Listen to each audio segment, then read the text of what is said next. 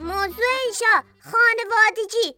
ما به خانوادگی خیلی اهمیت می دهیم و این از زمانهای قدیم که من نبودم بوده و هر هفته دور هم جمع می شدند و زنها جدا مردها جدا و بچه ها جدا می گفتند و خارخار می خندیدند با آمدن تکنولوژی چند سالی است روابط خانوادگی ما تنگاتنگ تر شده. به طوری که یک گروه خانوادگی در تلگرام داریم و کوچک و بزرگ زن و مرد و مرد و پسر قاطی تنگ هم در آن گروه هستیم. مدیر گروه خانوادگی ما ام صفورایم است که ما او را سفرمه صدا می‌زنیم. او از اول قانونهایی گذاشته. مثلا این که فرستادن مطالب بیتر ادبی در گروه ممنوع است. شوهر ام صفورایم اکبر آقا که بزرگ خاندان است هر روز صبح در گروه پیامی میفرستد و می‌نویسد صبح پنجمین روز از دومین ماه از سومین بعد از ظهر هفتمین سال از هشتمین تابستونتون بخیر.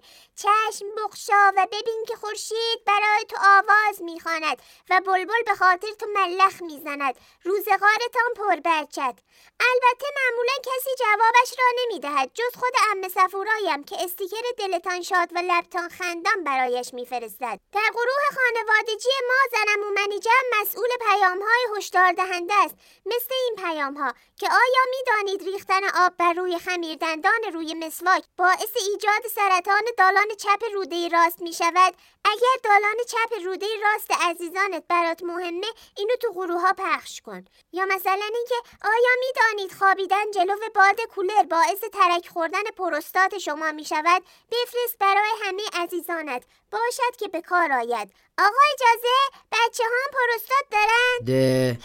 خب آقا منم نگرانم. او انقدر هشدار داده که بابایم همیشه کولر را خاموش می کند آقا هرچی مامانم میگه بابا من که پروستات ندارم گوش نمیده. خیلی خوب. بخون. خب باش. از دیگر تفریحات ما در گروه خانوادگی تماشای عکس ژله ها و سالاد است که دخترمون نرگیزم درست می کند و همه می‌گویند به به با سلیقه. البته به ازای هر عکس ژله ما یک عکس دمکنی هم از سری دمکنی های ساخت آبجی قلنارم در گروه می بینیم آقا با همدیگه رقابت دارن. یک امو جبات هم دارم که هیچ وقت فیلتر شکنش درست کار نمی کند و اگر موفق بشود به گروه بیاید پیام یک گیگ اینترنت رایگان همین الان تو لینک زیر را میفرستد. پدر خودم هر دو ماه یک بار در حالی که به تلگرام می‌گوید تلگرام وارد تلگرامش شده و پیامی در گروه میفرستد. آخریش این بود آقا. سه چیز را هرگز فراموش نکن. قاز دادن پیش از قاز زدن راه رفتن پیش از نشستن و خوابیدن پیش از بیدار شدن. بعد هم صبر می کند تا شارژ گوشیش به 85 درصد برسد و بعد از صفحهش عکس می گیرد و در گروه دور همی خودش با اموهایم که خصوصی تر است میفرستد و همهشان قار می خندند ده میفرسته به من چه؟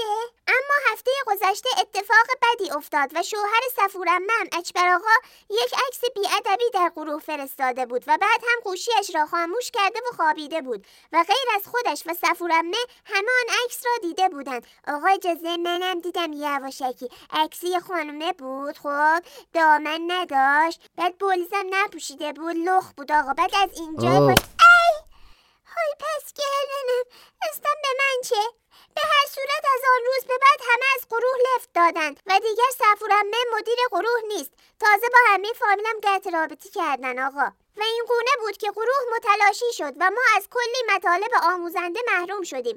به هر حال ما منتظریم که به زودی یک نفر در فامیل شوهر کند یا کنکور قبول بشود و یا زایمان کند تا به این بهانه دوباره گروهی بسازند و گذشته ها را فراموش کنند. نتیجه ما از انشای امروز نتیجه گرفتیم که آدم نباید به سیبیل های شوهرمه ها اعتماد کند. آقا اصلا به قیافش نمیومد اینقدر بیادب باش. واقعا متاسفم. اه اه اه. آقا بگم چی جوری بود عکسش؟ اوه. هی بابا منظورم اینه که یعنی بدونین چه عکس بدی بود. تمام. تمام.